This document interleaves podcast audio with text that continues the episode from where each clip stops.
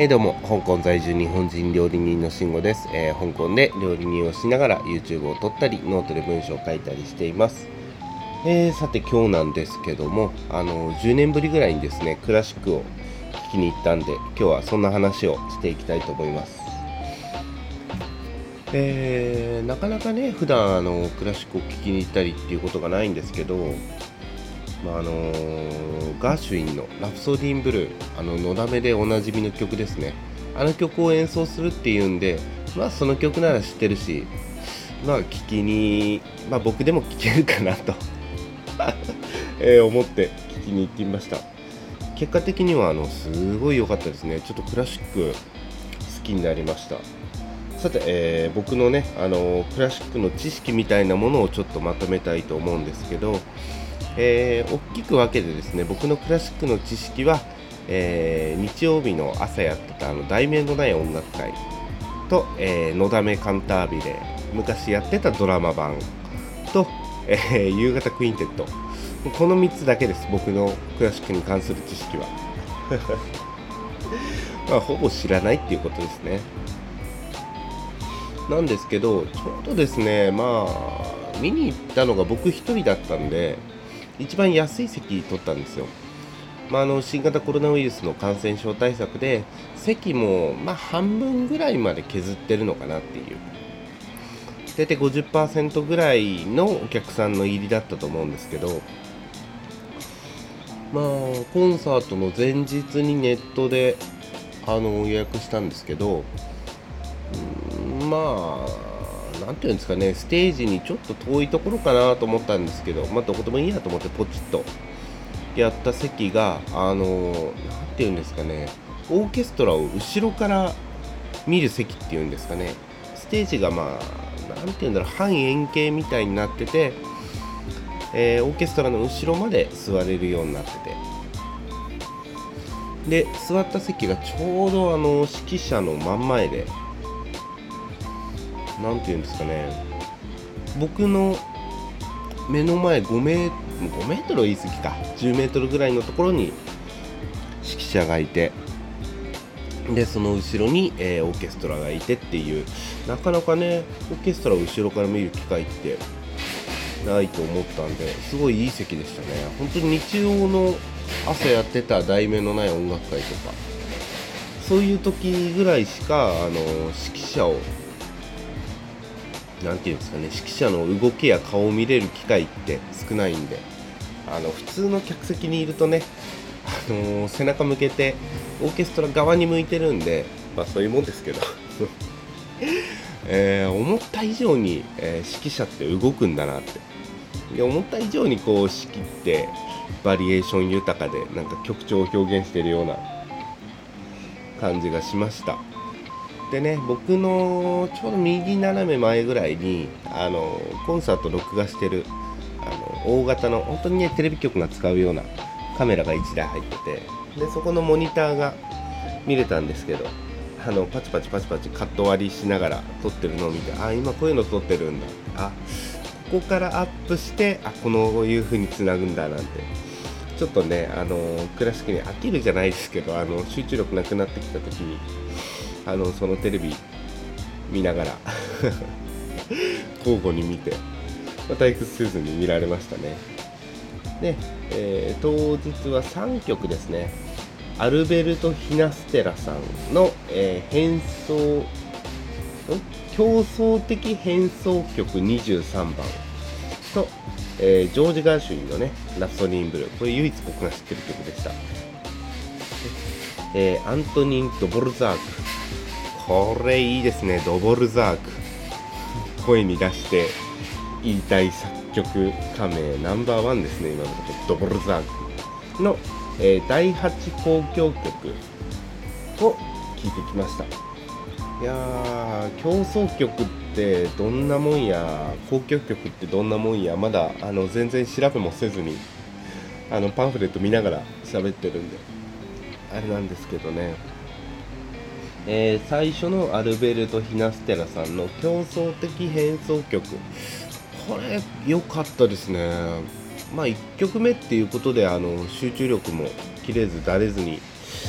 けたっていうのもあったと思うんですけどなんか前半はね何て言うんだろう芥川龍之介の短編小説読んでるようなちょっとうつうつとした感じだったんですけどうん後半は何て言うんだろうあの軽快なちょっとテンポのいいっていうかジブリっぽいっていうんですかねなんか。クラシックでテンポがいいと、うん、すごくそんな曲に聞こえてくるんですけど。ジブリっぽい曲でしたね。で、えー、ラプソディンブルー。これがねこれも良かったな。すごい良かった。あのー、ピアニストがその曲だけ入って何て言うんですかね指揮者の後ろにピアノが置かれてっていう。まあピアノが入ったオーケストラの構成だとよく見る絵面なのかもしれないんですけどあの生で見たの初めてだったんで良かったですね。やっぱりのだめのイメージが強い曲なんですけどこの曲をピアノで弾いた、えーと、バネッサ誰さんだったかな。バネッサ。バネッサ・ウォン・ワイ・インさん。有名な方なんでしょうけど。全然わからないけど。がねあの本当上野樹里さんがやってたあののだめみたいなちょっと前かがみになってぐわーっと集中して弾くような。見ようによってはちょっと気持ち悪いね。弾き方をしてて。それがね個人的にはすごい良くて。なんだかね、まあ、この曲聴きながらじゃないですけど、まあ、新型コロナウイルスでね世の中しっちゃかめっちゃかにされてやっとこうやって、えー、クラシックを聴きに行けるぐらい世の中香港ももあ元に戻ってきたのかなと、まあ、香港なんかはね特にこういう大人数で集まることに対しての規制っていうのが厳しかったんで、まあ、そういうのも感じてちょっとね途中うるっと来たりした場面もありましたね。で、えー、アントニン・ドボルザークさん。いやいい名前だなドボルザークさんって。どこの人なんだろう。ねの、えー第8交響曲。交響曲8番。どっちだ？ろう第8交響曲かな。なんかはもうザ・クラシックっていうようなこれがねあのテンポが上がったり下がったりうつうつした感じの曲が流れたり軽快な曲が流れたり。何て言うんでしょうね。これが、まあ、クラシックの交響曲？なのかもわかんないですけど最後なんかはねものすごいあのななんて言うんだろう。アップテンポなんですけど荘厳な感じのままジャンって。もういかにも最後の曲でこれをやったら気持ちいいなっていう終わり方をしてくれて、えー、すごくね楽しめたんですけどあのー、僕ちょっと見ながらね一つあの疑問というかあの分からないことがありまして分からないことじゃないなこんなのどうだろうっていうことをちょっと思いついたんでこの場で喋りたいと思うんですけどあの歌舞伎みたいにクラシックもイヤホンガイドってつけたらダメなんですかね。これクラシック好きな方からしたら何ですかね。石でも投げられるんですかね。こういうこと言うと。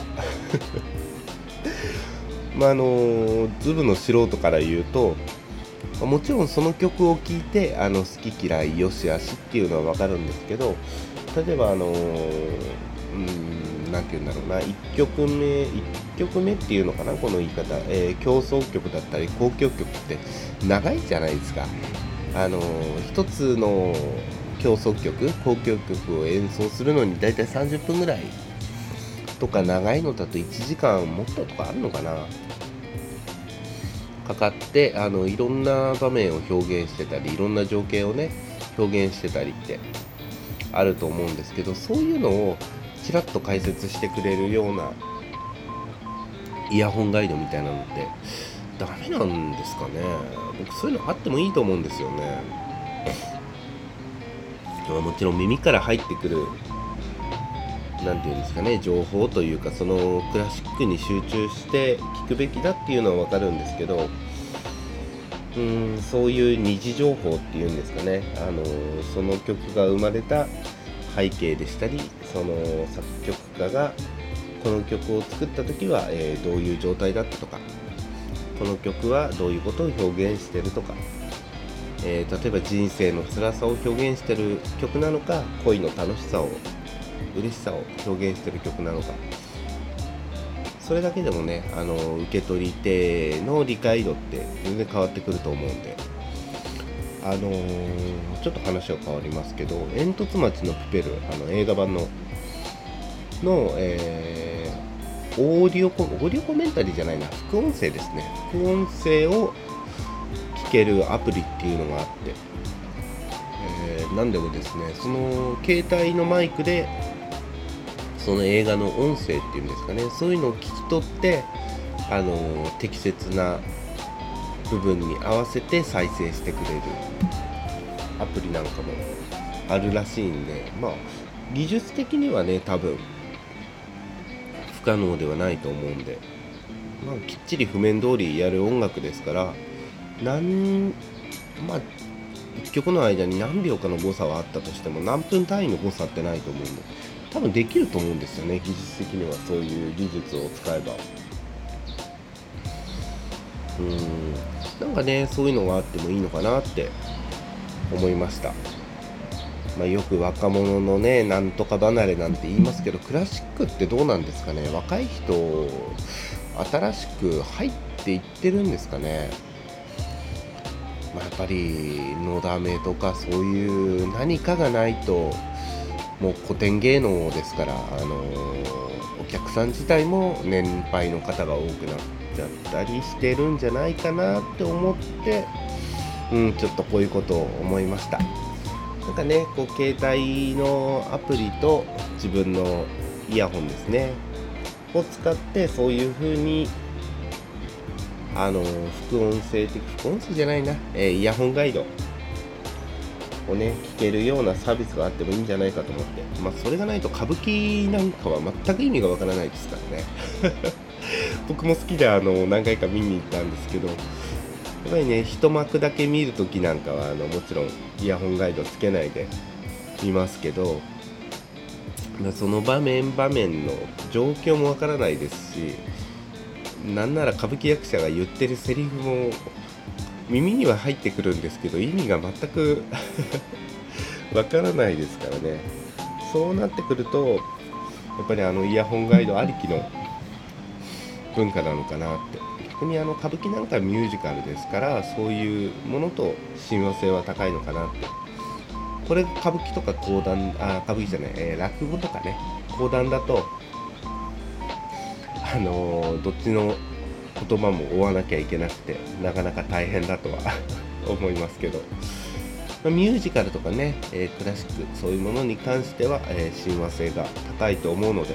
もしねこれを聞いていた、えー、アプリ開発者さんとか、え技術者の方いましたら、えこのアイデアぜひ形にしてください。僕は待ってます。そしてあのクラシック好きの方ですね。いやいや慎吾違うぞっていう方とかねあとほんとクラシック今回見に行ってまたうん行きたいなと思うんであのこういうのがおすすめだよとかあの初心者だったら例えばベートーベンがいいとかモーツァルトがいいとか、えー、ドボルザークがいいとか、えー、こういう人のこの曲から入ってみると入りやすいよとか。もしねそういうのがありましたらあのコメントなんかで教えていただけると本当にありがたいです、えー、今日はあのクラシックを聴きに行ったんで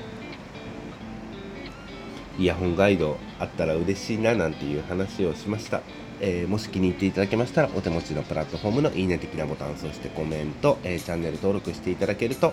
え本当に励みになります。それでは次のラジオでお会いしましょう。バイバイ。